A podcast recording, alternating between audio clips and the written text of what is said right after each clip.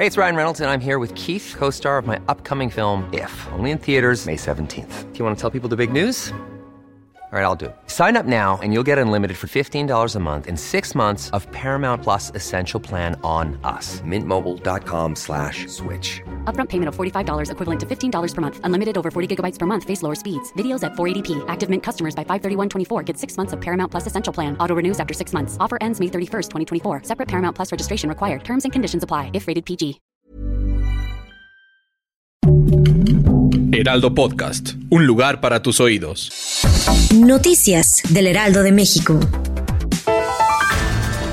Esta tarde la Fiscalía General de Justicia de Sonora informó que logró capturar a una mujer identificada como Guadalupe N., quien presuntamente fue señalada por cometer fraude en contra de por lo menos 10 personas, haciéndose pasar por gestora para obtener la visa americana. Tras las múltiples denuncias de los afectados, un juez concedió la orden de aprehensión en el que se descubrió que dichas estafas generaron una suma de más de 88 mil pesos.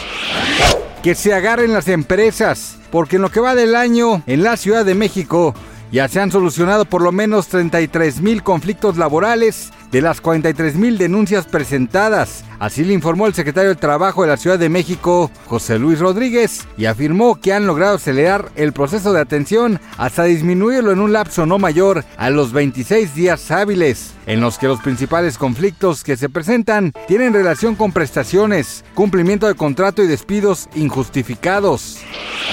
¿Que cree que las noticias sobre incidentes viales terminaron? Déjeme decirle que no, porque este miércoles se registró un nuevo accidente en la carretera federal 57 a la altura de San Juan del Río Querétaro. En el choque se vieron afectados tres trailers, un vehículo tipo Torton, dos camionetas y un auto particular, mismo que dejó un saldo de tres personas lesionadas. Cabe destacar que al lugar acudió de inmediato personal de la Guardia Nacional, bomberos, Capufe, Cruz Roja y la Policía Estatal. Sofía Rivera Torres se lanza contra la Casa de los Famosos, esto después de dar por hecho que todo el Team Infierno está coludido para hacer trampa y cuestionó que la gente en realidad esté apoyando a Sergio Mayer y que los votos que recibe es gracias a granjas y granjas de bots. Este señalamiento fue reforzado por la actriz mexicana María Fernanda Quirós. Gracias por escucharnos, les informó José Alberto García. Noticias del Heraldo de México.